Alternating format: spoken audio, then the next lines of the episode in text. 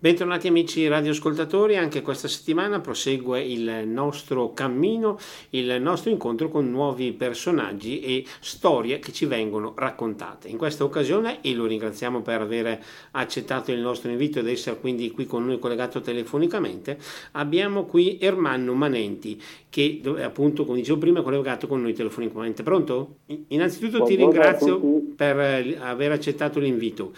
E dicevamo, Ermanno Manenti è un atleta, è della ASD Cycling Team che ha sede a Manerbio, ma noi l'abbiamo tra virgolette intercettato perché eh, si è laureato campione del mondo di ciclismo di trapian- dei trapiantati. Quindi sarà questo un po' il nostro punto di partenza. Innanzitutto, eh, campione del mondo quando e in che circostanze? Allora, campione del mondo per trapiantati eh, per tre volte, allora nel 2009 in Australia, nel 2015 in Argentina e 2017 eh, a Malaga in Spagna. Una sorta di giro del mondo, insomma.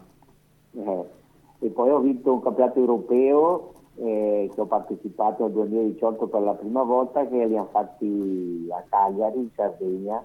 Ecco, una cosa importante, noi stiamo parlando appunto di campione del mondo dei trapiantati, in questo senso è anche un aspetto importante per far capire il vero messaggio di questa nostra puntata, per quello che riguarda ovviamente il, il, il tuo diciamo, eh, inizio, quando hai deciso di dedicarti allo sport, ma soprattutto come è partita questa nu- nuova avventura da trapiantato?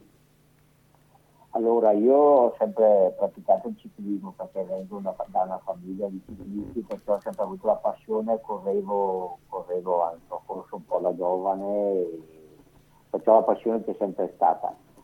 Eh, poi io a 21 anni ho riscontrato un'epatite B, che ero militare, eh, poi risolta, tra virgolette, però dopo col, infatti mi sono sposato, eh, ho fatto famiglia, lavoravo, eh, facevo sport, eh, so che purtroppo il virus eh, dell'epatite poi si è riattivato e mi è venuta la, l'epatite cronica e mi è venuta la cirrosi. E qualche anno prima, io il trapianto l'ho fatto nel 4 gennaio del 2007, però già qualche anno prima si avevo cominciato a fare delle visite perché mi avevano detto che l'unica soluzione era quella di fare il trapianto. E tra l'altro l'ho fatto a Pisa, perciò mh, è stato un percorso abbastanza lungo, comunque il 20 novembre del 2006 mi hanno messo in lista d'attesa dopo tutti i vari accertamenti per vedere se ero idoneo al trapianto e come dicevo il 4 gennaio 2007 eh, ho ricevuto un fegato nuovo. Ecco, una eh, cosa, se magari posso interrompere, visto che stiamo certo. parlando di questo percorso lungo, quando eh, ci sono stati questi incontri, questi esami che hanno evidenziato mano a mano graduale, la graduale necessità di questo trapianto, quali sono state le emozioni, cioè, o meglio, cosa pensavate in quel momento, tu e la tua famiglia? Allora, io sono sempre stato molto fiducioso, perciò ci ho sempre creduto tanto e l'ho sempre vissuta in maniera abbastanza serena, magari un po' meno i miei familiari perché comunque è sempre un intervento abbastanza impegnativo e perciò poi di preoccupazione c'era, però io ci credevo tanto, l'ho, l'ho affrontato con, con serenità e alla fine è andata bene. E infatti noi stiamo parlando di trapianto di fegato, quindi non è con tutto il rispetto un togliere un dente in fin dei conti, no? No, no, è, è un esame, insomma è un, un, trapianto abbastanza impegnativo anche perché le ore di, di intervento sono tante e considerando che, che vada tutto bene, insomma. Eh certo. Io fortunatamente eh, è andata bene, sono stato fortunato, forse mi ha aiutato anche il fatto che avendo fatto sport eh, fisicamente, eh, non avendo mai fumato, non avendo mai bevuto, avendo fatto una vita, stile vita insomma, mh, regolari, giusti, questo mi ha aiutato molto nel dopo trapianto, perché eh, considera che sono stato operato il giovedì notte, perché di solito i trapianti li fanno la notte, e, e sono stato dimesso il venerdì dopo, ho fatto sette giorni di ospedale, perciò sono i giorni che, che, che facevi quando facevi un appendicite, certo. diciamo. ecco, perciò eh, penso che il fatto di essere fisicamente, a parte il fegato, tutto il resto funzionasse bene mi ha, mi ha aiutato tanto. Sempre per dare un quadro e anche un'informazione a chi ci sta ascoltando, il trapianto è avvenuto a che età? Allora, sono 15 anni, perciò avevo 46 anni, adesso ne ho 60, ne compio 61 agosto e sì, avevo 46 anni. Okay. Anche perché eh, quando ho fatto il trapianto eh, cioè, il mio fegato ormai era proprio andato, nel senso che eh, avrei potuto avere un'emorragia da un momento all'altro e avrei potuto morire da un momento all'altro, nel senso che quando ti mettono in lista d'attesa è perché insomma sei quasi, sei quasi alla fine. Ecco. Ecco, noi stiamo parlando di cose così gravi, però lo stiamo facendo appunto con la, eh, quasi diciamo, la consolazione del fatto che poi questa sfida anche così importante ha avuto dei risultati positivi. Esatto, sì, anche perché noi trapiantati festeggiamo due compleanni, quello, eh, quello effettivo della nascita e poi festeggiamo sempre con molto orgoglio quello della rinascita, che per me è il 4 gennaio è sempre una data, una data molto, molto importante per, per tutti i trapiantati. Certo, senza dubbio un doppio compleanno che vale davvero la pena di festeggiare comunque perché visto anche come dicevamo prima le preoccupazioni del prima e poi anche immagino il cammino, perché noi adesso stiamo parlando di trapianto, ma eh, poi una settimana di ricovero, ma immagino che dal eh, termine trapianto al poi aver ripreso questa vita così significativa anche a livello sportivo, il passo non sia stato poi così breve. Allora diciamo che eh, l'anno un po' più eh, difficile eh, è, è, l'inizio, il primo diciamo perché comunque eh, devono comunque trovare anche eh, diciamo, l'equilibrio del medicinale antidirigetto perché l'antidirigetto noi dobbiamo prenderlo tutta la vita perché anche se no, l'organo che riceviamo è compatibile è compatibile col gruppo sanguigno e tutto quanto, però è, è, sempre un organo estraneo e noi gli antirigetto dobbiamo prenderli per forza. Il rischio maggiore in un trapianto è sempre il rigetto, eh, sì. perché anche gli anni passati e magari a livello chirurgico i trapianti funzionavano bene, però magari non c'erano ancora le, i medicinali così efficaci e magari la gente morire eh, di rigetto, eh, anche perché tuttora uno può avere rigetto. E perciò all'inizio comunque i medicinali sono tantissimi, bisogna trovare un equilibrio, le prime visite, insomma. Eh, però tutto sommato è andata bene perché io ho fatto la mia convalescenza eh, di sei mesi, poi ho ricominciato a lavorare, ho cominciato già a fare ma, ma, già dopo un mese o due le prime passeggiate in bicicletta e tutto quanto, insomma, anche perché facendo un movimento eh, aiuta molto eh, fin da subito, perciò tutto sommato insomma, è, andata, è, andata, abbastanza bene da, da, da quel punto di vista. Certo. E una curiosità sempre in questo senso, eh, con la famiglia come diciamo ehm, affrontavate insieme questa prova? Allora l'importanza della famiglia in questi, in questi, in questi frangenti è molto importante perché quando sono, si è ammalati logicamente se non hai nessuno intorno a dover affrontare queste situazioni così critiche eh, l'importanza della famiglia penso che sia al primo posto perché io la Pisa ho visto persone che magari hanno avuto appunto le stesse operazioni magari non hanno nessuno intorno e insomma non deve essere l'importante della famiglia è molto vuol dire molto certo. E dopo come diciamo prima anche il fatto di condurre anche una vita sempre sana che poi possa far ripartire se vogliamo usare così anche il fisico. Esatto sì. Eh, sì, ma poi anche dopo, diciamo, anche i medicinali prenderli giusti, nel senso che eh, agli orari giusti, mm, non pasticciare, ecco, cioè, seguire insomma, le, le, regole, eh, questo è molto importante. Eh, perciò io diciamo ne sono uscito, ne sono uscito bene, ne sono uscito bene. Poi certo. anche là a Pisa dove ho fatto il trapianto ho trovato insomma, un'equipe molto brava, personale infermieristico, insomma tutto il contesto molto, molto positivo. Dopo forse eh, il fatto che sia andata bene, logicamente certo. le cose... Ma come mai l'idea di andare a Pisa? Perché io ero seguito e ho seguito qua a Manerbio da, dal dottor Andri eh, della medicina di Manerbio, loro avevano dei contatti eh, con Pisa. Diciamo che qua a Manerbio ci sono parecchi, sono stati, diverse persone sono state eh, trapiantate di, di, di fegato e, e sono, l'hanno fatto quasi tutti a Pisa. Perché avevano probabilmente dei contatti con, con, l'ospedale lì e li avevano mandato lì a fare i primi controlli, poi mi sono trovato bene e alla fine sono rimasto lì. Certo, e poi dicevamo, eh, ben presto è ripresa anche l'attività, le prime passeggiate, poi anche ancora un uso importante della bicicletta.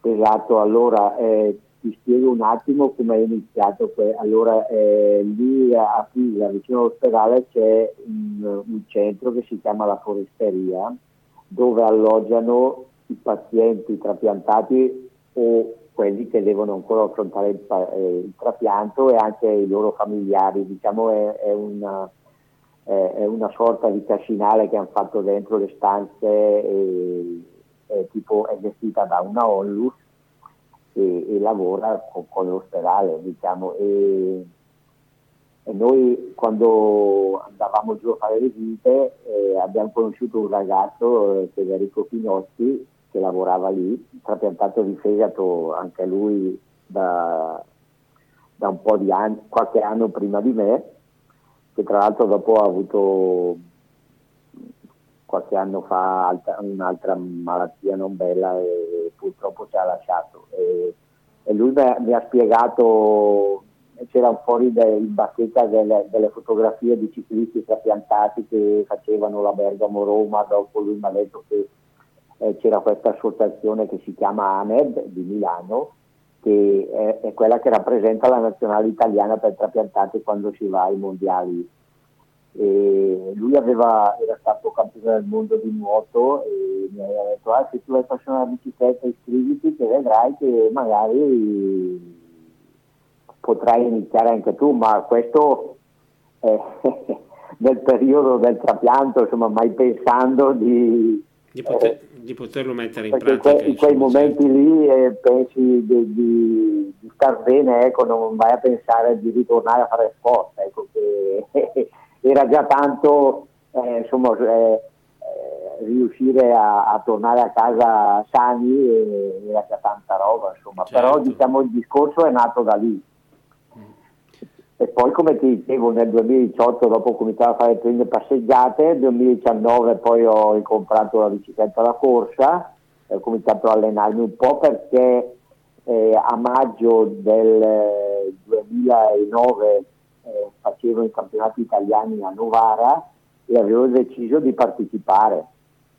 E ho partecipato ai primi campionati italiani che vabbè, però considera dopo 15 anni di, di inattività, eh, dopo due anni da un trapianto non è che ero proprio così in forma diciamo, però ho deciso di partecipare, ero arrivato terzo e, nel periodo che eravamo lì a Novara eh, si stavano iscrivendo per i mondiali in Australia. E, e tutti quelli lì de, dell'associazione dicevano che andavano in Australia ma sì dai se vuoi puoi iscriverti. E, e niente abbiamo, abbiamo, affrontato questa sfida perché era comunque un viaggio lungo due, due anni dopo da, dal trapianto anche a livello economico eh, perché le spese purtroppo dobbiamo sostenere noi, era un impegno grosso perché sono andato io anche con mia moglie, e, insomma è stata una, una, bella avventura, però abbiamo deciso di,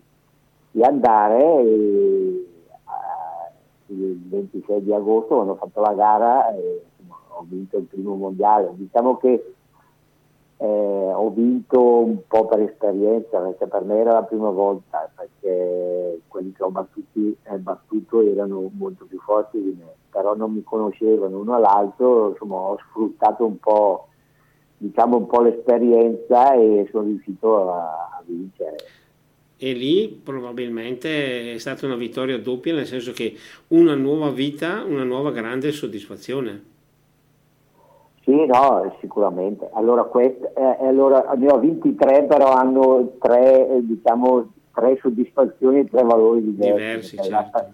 la, la, il primo è stata una gioia che indescrivibile perché appunto dopo due anni dal trapianto sono là a gareggiare vince un mondiale, insomma, tanta roba.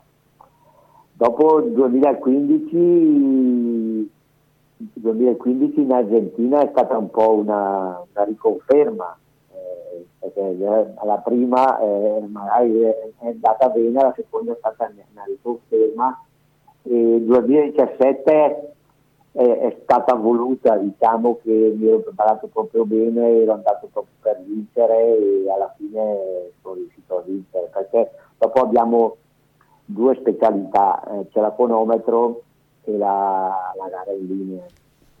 E poi adesso hanno aggiunto anche la cronometro a squadra dal 2017. Perciò io di solito la cronometro la snobbavo un po' perché eh, la cronometro se non sei proprio in forma in forma eh, è, è, difficile, nel senso. Invece a Malaga mi ero anche allenato per la cronometro, infatti avevo vinto la medaglia di bronzo anche a cronometro e, e poi abbiamo vinto anche la medaglia di bronzo a squadre e, e in più loro in, nella gara in linea. Nella gara in linea. Certo. perciò sono tre, tre, tre momenti un po' diversi, però molto belli.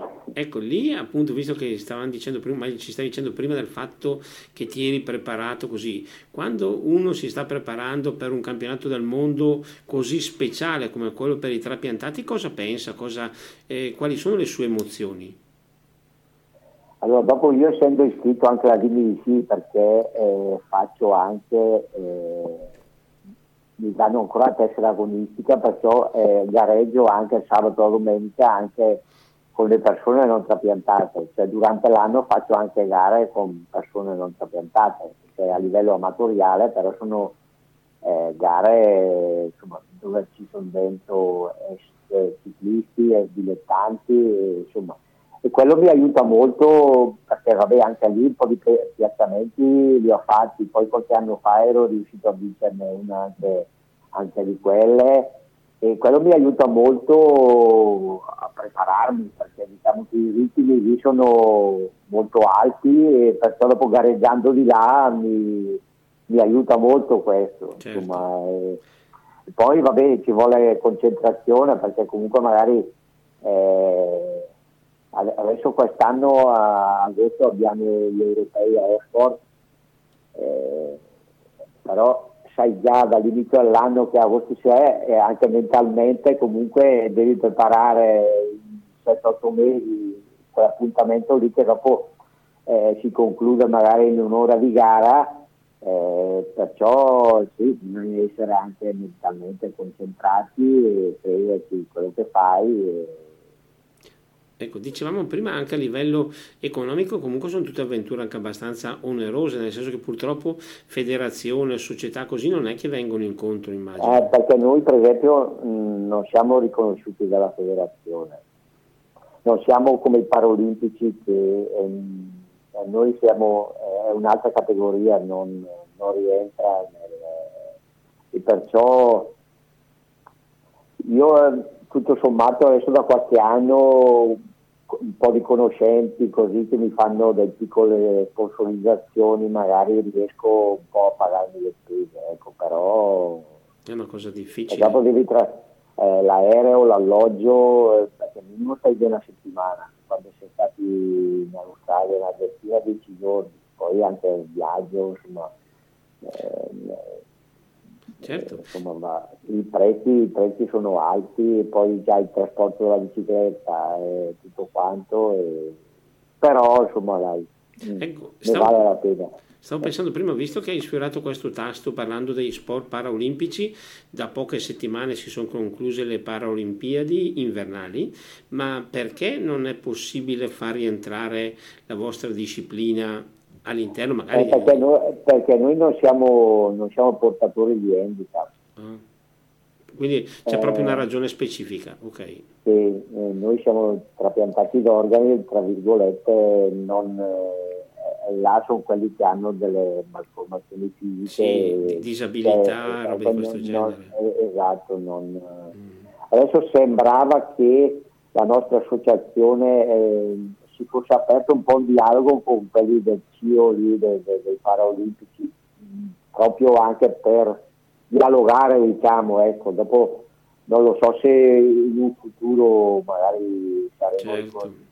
sì, perché però in ogni caso sarà... sarebbe un aiuto per chi vuole fare sport e sport non ha né barriere né diversità secondo me in questo caso comunque esatto. di questo ne parleremo ancora tra poco perché ora siamo arrivati alla prima pausa di questa nostra puntata quindi dobbiamo restituire la linea alla regia per uno spazio musicale ma dopo riprenderemo la nostra chiacchierata in compagnia di Ermanno Manenti linea alla regia e torniamo in diretta, continuiamo il nostro incontro, o meglio la conoscenza con Ermanno Manenti perché ci sta raccontando davvero tutte le sue, io le ho definite prima avventure, ma sono sfide importanti anche perché vorrei sottolineare un po' anche il messaggio di questa nostra puntata, anche davanti ad un vero e proprio grosso problema come può essere quello di un trapianto di fegato come eh, è capitato a lui, non bisogna arrendersi e, e si possono fare davvero grandi risultati, grandi cose.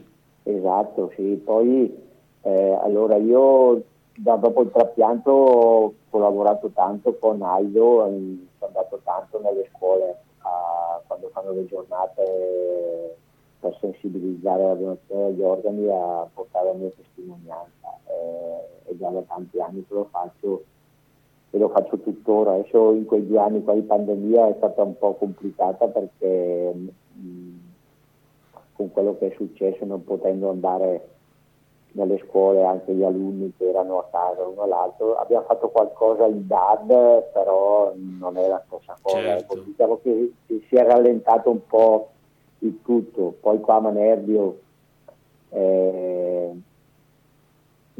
c'era l'AIDO una volta, poi si è sciolta e nel 2019 con un gruppo di amici abbiamo, abbiamo deciso di ricostituire il gruppo e ecco, io eh, sono il presidente e mi hanno obbligato. Ecco, il volontario sicuramente. Portiamo, portiamo, avanti, portiamo avanti questo messaggio, collaboriamo tanto con, con Avis perché l'Avis ci ha ospitato nella loro sede qua a Manedio, in via Palestro, la presidente è Marianna Baldo dell'Avis certo. collaboriamo molto e c'è una buona sinergia, abbiamo fatto fare anche delle visite da ciclisti, da ciclismo eh, con il logo Avisaido e insomma, stiamo portando in giro un po', un po il marchio Avisaido certo. per sensibilizzare le persone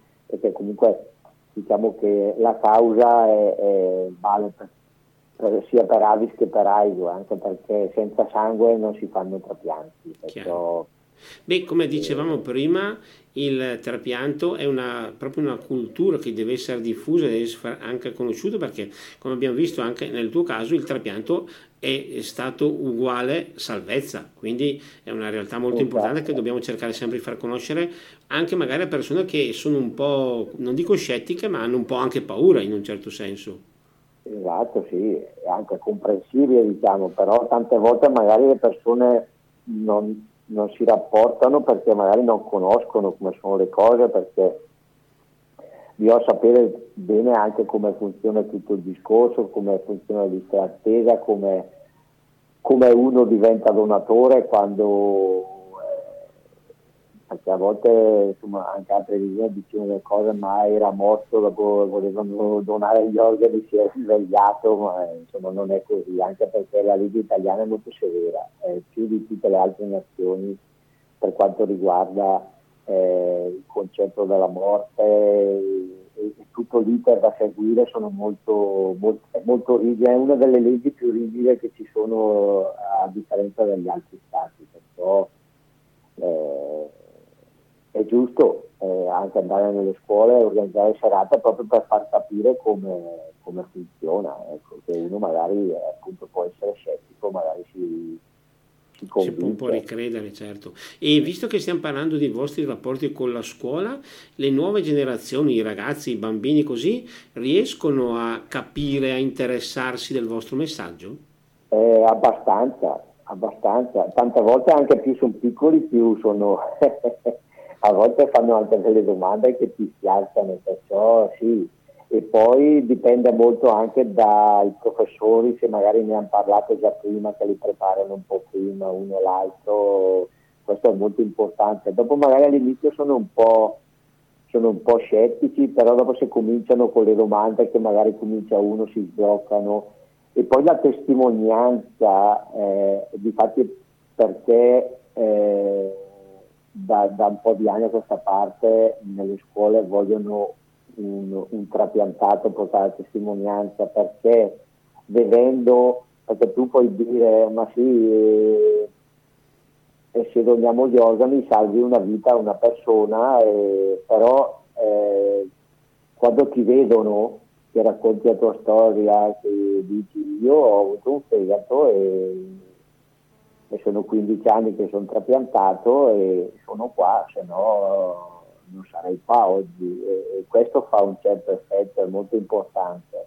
È una testimonianza diretta. Vedono la persona e capisci dove è andato eh, e cosa è stato fatto. E vedere la persona che ha ricevuto un organo, perché dopo ci sono anche eh, de- delle persone che vengono con me trapiantati che hanno anche 22, 23 anni, 28 e comunque anche coetanei a volte di, di, dei ragazzi, perciò perché si pensa sempre che debba capitare agli altri, eh, ma non è così, insomma, può, cap- può capitare a chiunque. A chiunque certo. le, sta- le statistiche dicono che è più facile aver bisogno di un fegato che diventare un donatore, perciò è una conseguenza purtroppo che dobbiamo anche eh, mettere così, seguire con la giusta attenzione. Ma a proposito, prima abbiamo toccato il tasto del rigetto.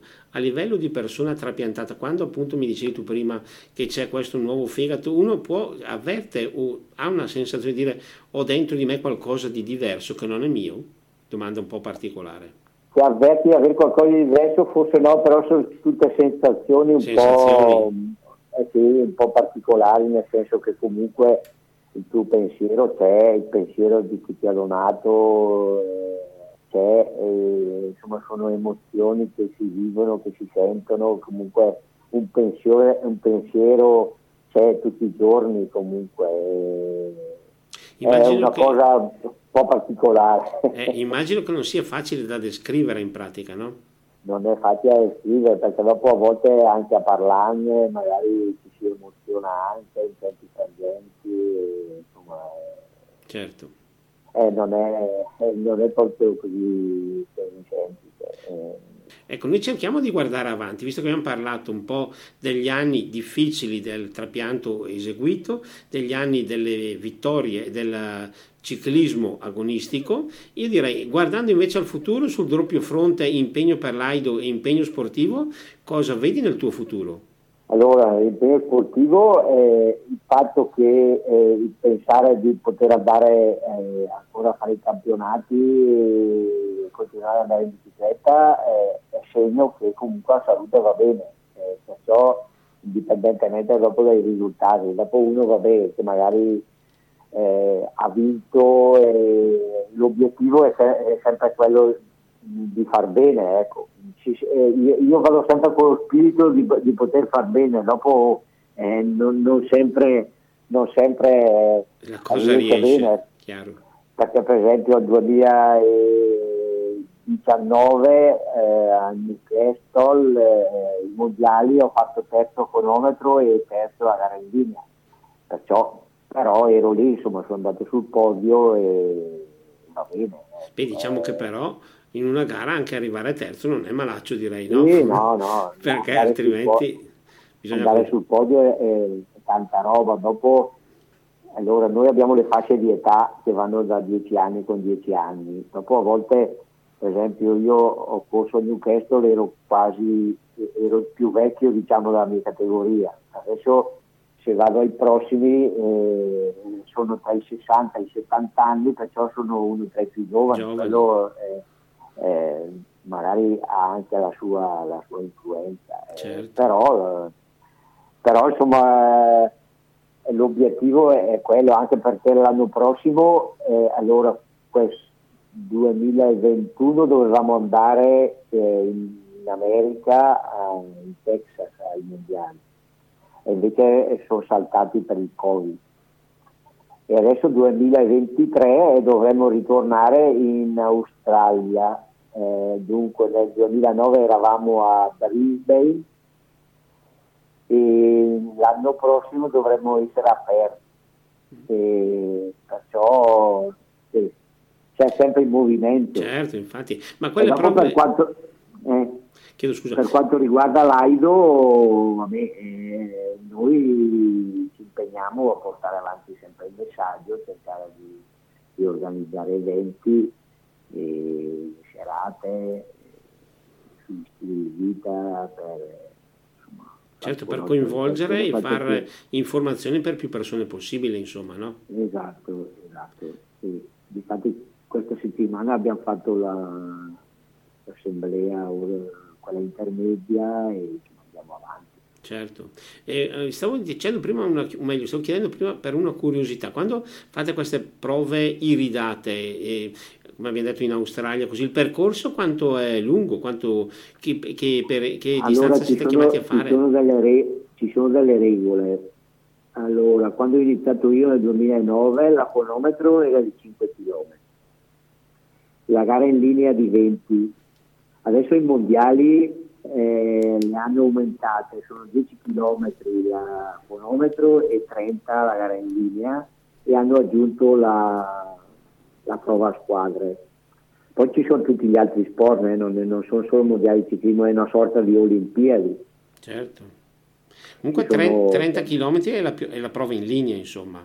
E sì, la prova in linea, esatto. E lì il percorso è, com- è, come capita, nel senso che può essere pianeggiante, ma può essere anche... Sì, a volte eh, sì, non sono mai troppo impegnativi, diciamo, magari qualche strapettino, roba del ma non, non grossa roba. Di solito sono dei circuiti magari di 3 o 4 km da ripetere più volte, però eh. non, non esageratamente impegnativi, ecco, perché dopo c'è anche gente che magari fa anche un po' più fatica e insomma deve essere un po' anche alla portata un po' di tutti. Di tutti, eh. certo. Ma nel corso di queste manifestazioni capita di avere anche così la possibilità di conoscere nuovi amici, di fare incontri particolari con persone appunto che partendo eh, da questa comune passione possono fare anche nuovi legami?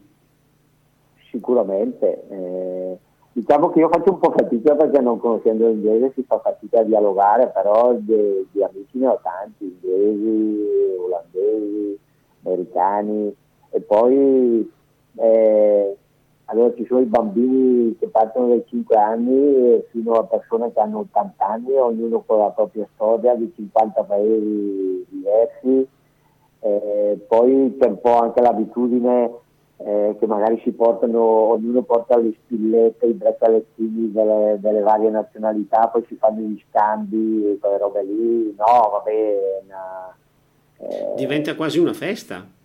Sì, poi fanno la cerimonia di apertura con le bandiere come alle Olimpiadi, poi fanno la cerimonia di chiusura. Eh, io in Argentina per esempio avevo eh, avevo fatto un portabandiera, eh, infatti avevamo fatto un articolo dopo sul giornale di argentino e neanche farlo apposta avevamo messo la fotografia che ero proprio in prima pagina e è stato bello. Certo, una bella soddisfazione, bei ricordi che ci hanno condotti alla seconda pausa di questa nostra puntata, quindi restituiamo rapidamente la linea alla regia per lo spazio musicale e dopo torneremo in diretta per concludere il nostro incontro in compagnia di Ermanno Manenti. Linea alla regia.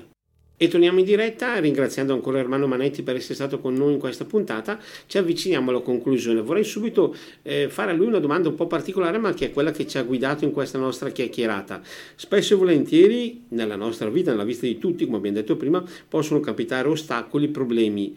È fondamentale però saper reagire, non fermarsi, non arrendersi, se non sbaglio. Esatto, sì. Crederci. Eh, eh, allora a me è andata bene perché il trapianto ha funzionato bene, ok, però non, anche all'inizio non, non, non, ho mai voluto sentirmi ammalato, ecco, eh, perché anche noi magari abbiamo dei punti di invalidità, però nel senso a me non interessa avere punti di invalidità, mi interessa star bene e fare una vita più bella, più serena possibile. Poi nel, nel 2017 quando quando ho vinto a Malaga eh, sono diventato nonno di una bambina eh, che si chiama Rebecca, adesso ha compiuto il primo di dicembre quattro anni, perciò eh, questa è stata una delle medaglie più belle. Certo, sono le gioie insomma. Se non avessi fatto il trapianto non avrei, avrei avuto questa gioia che non gli ho rimessa, perciò eh, penso che sia sia al massimo. Certo, forse anche qui il messaggio che possiamo lanciare in questa nostra settimana è dire magari ovviamente facciamo solo esempi casuali, magari uno si schiaccia un dito, si lamenta come se gli fosse cascato addosso il mondo. A volte invece no, no. mantenere una certa fiducia e una voglia anche, diciamo proprio così, di lottare, di combattere, può essere l'atteggiamento migliore per raggiungere il traguardo. Sì, penso che dopo sia un po' il carattere, diciamo, ecco, il mio carattere mi ha aiutato in quel senso. Certo. Perché io mi ricordo la mia moglie quando andavamo a fare le visite a Pisa, le prime visite, eh, che la Toscana, tra virgolette, l'ho, l'ho, conosciuta perché ho fatto il trapianto là. Eh, però partivamo magari il venerdì e tornavamo eh, la domenica, la, la, prendevamo come una sorta di di weekend certo. eh, di vacanza, ecco, lo spirito è sempre stato, anche se magari la preoccupazione c'era, però penso che il carattere aiuti molto e quello o ce l'hai o non ce l'hai, ecco, eh, perché c'è gente che magari gli piace piangersi addosso e dopo... Eh, però sì, diciamo che per... dopo eh, vorrei fare una, una precisa, tipo nel, nel eh, anche il discorso di, di fatto è importante eh, donare gli organi perché nel mio caso fegato, cuore, polmoni, eh, se non arriva il, l'organo eh, tanti magari non ci arrivano a fare il trapianto perché magari sono lista attesa e non riescono a... perché sono organi salvavita. Uno magari malato di rene eh, c'è la possibilità della dialisi che non è diciamo una passeggiata non è una bella vita, però sopravvive, diciamo, ecco. certo. tre volte a settimana va a fare la dialisi, però diciamo che non è proprio così urgente doverlo fare se devi aspettare anche magari perché di fatti la lista per i trapiantati di rene è, più, è una delle più lunghe perché ce ne sono anche di più ammalati però diciamo uno sopravvive però come nel mio caso come quelli che hanno bisogno di un cuore di polmoni, se, se l'organo non, non arriva eh, in un determinato tempo, eh, magari insomma, certo. ti lasci le penne prima e eh non sì. riesci. Ecco, Lì è proprio questione di vita, insomma. Ecco. In Italia abbiamo circa 9.000 persone in un trapianto. Non tutti ci arrivano a farlo perché magari, perché magari hanno problemi prima e muoiono prima. Certo. Questo comunque ci fa capire quanto sia importante questo argomento e quanto sia importante davvero conoscere la filosofia del dono degli organi, ma anche, e qui devo dire ancora grazie a Ermano Manenti, la capacità, la forza di riuscire a reagire anche davanti agli ostacoli e soprattutto trovare la forza per credere in se stessi e nella voglia di andare avanti.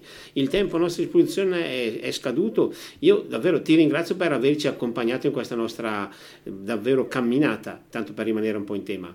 Grazie a te e grazie a tutti gli ascoltatori, grazie mille. Perfetto, ringraziamo Ermano Manetti, a lui eh, il nostro doveroso in bocca al lupo, lo aspettiamo nelle prossime vittorie sportive e non, a questo punto visto il suo impegno in favore dell'Aido e noi ringraziamo chi è stato con noi in questa occasione, a voi tutti buon proseguimento di giornata.